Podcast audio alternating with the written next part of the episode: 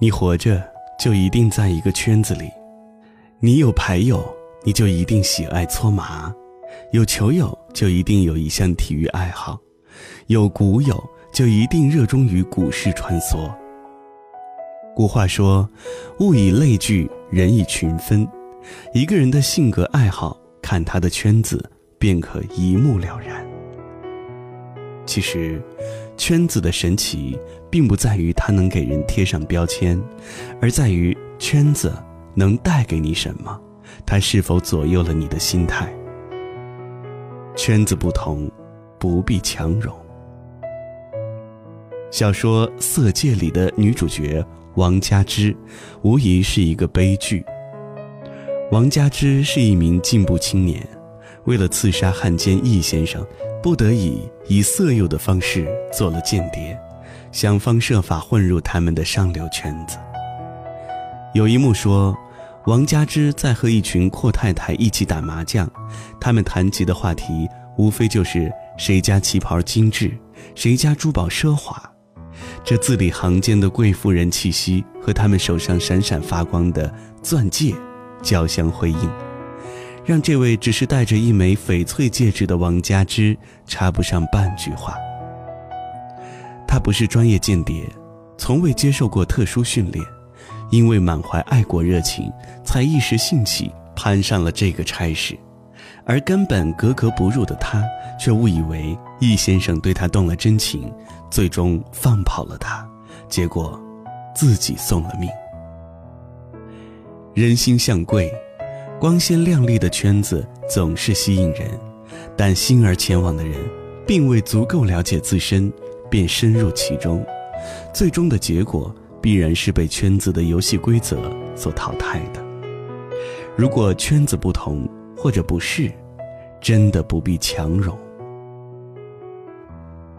你不够优秀，就进不了优秀的圈子。在萧红成名之前，他不过是个随处可见的小作家。不一样的是，偏偏鲁迅看中了他，把他拉进了自己的圈子里，并称赞他说：“中国当代最有前途的女作家。”鲁迅把他介绍进入文坛报媒，甚至为他的生死场作序，邀请他喝茶聊天。鲁迅之所以这么不留余力地培养这位作家新星，是因为他是值得欣赏和认可的人。而萧红之前曾经不断地给鲁迅写信，终于因为自己的才华打动了偶像，才因此开启了人生的新篇章。因为才华，两人惺惺相惜。萧红进入一个优秀的圈子，也印证着她拥有这个圈子的属性。这不过是一个时间早晚的问题。你还得学会甄别圈子。许多人因为内心的浮华，急功近利，总想着不顾一切混入一个看似光鲜的圈子里，以彰显自己的能力或者满足自己的虚荣。然而，你自己拥有几斤几两，没人比你自己更清楚。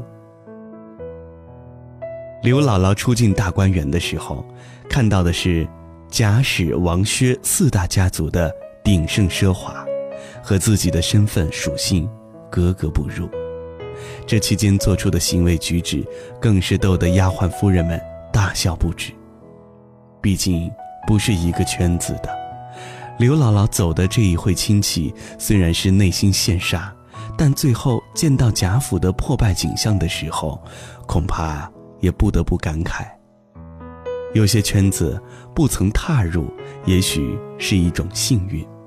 关键在于你是否会甄别，是否会克制。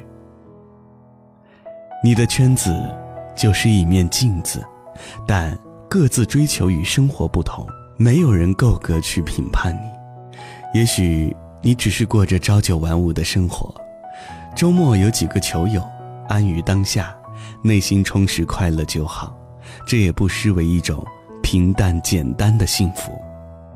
相反，那些西装革履的风云际会，看似充斥着巅峰成功者的气息，其实，这其中的好坏酸甜，又有何人知呢？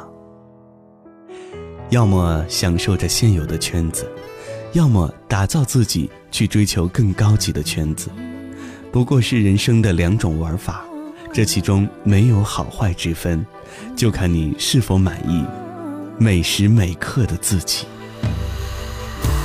给我笑脸，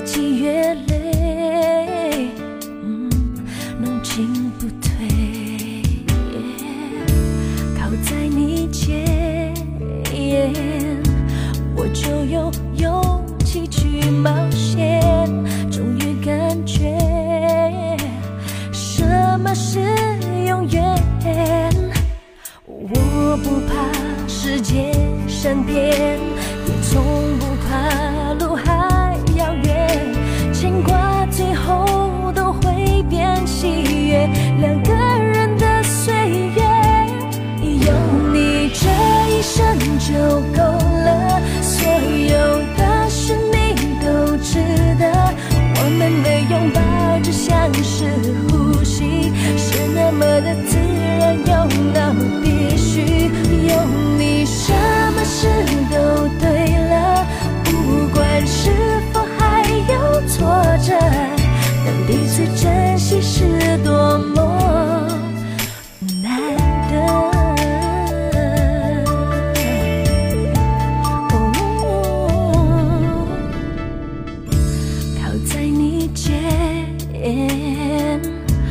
我就有勇气去冒险。终于感觉什么是永远。我不怕世界善变，我从不怕路还遥远。牵挂最后都会变喜悦，两个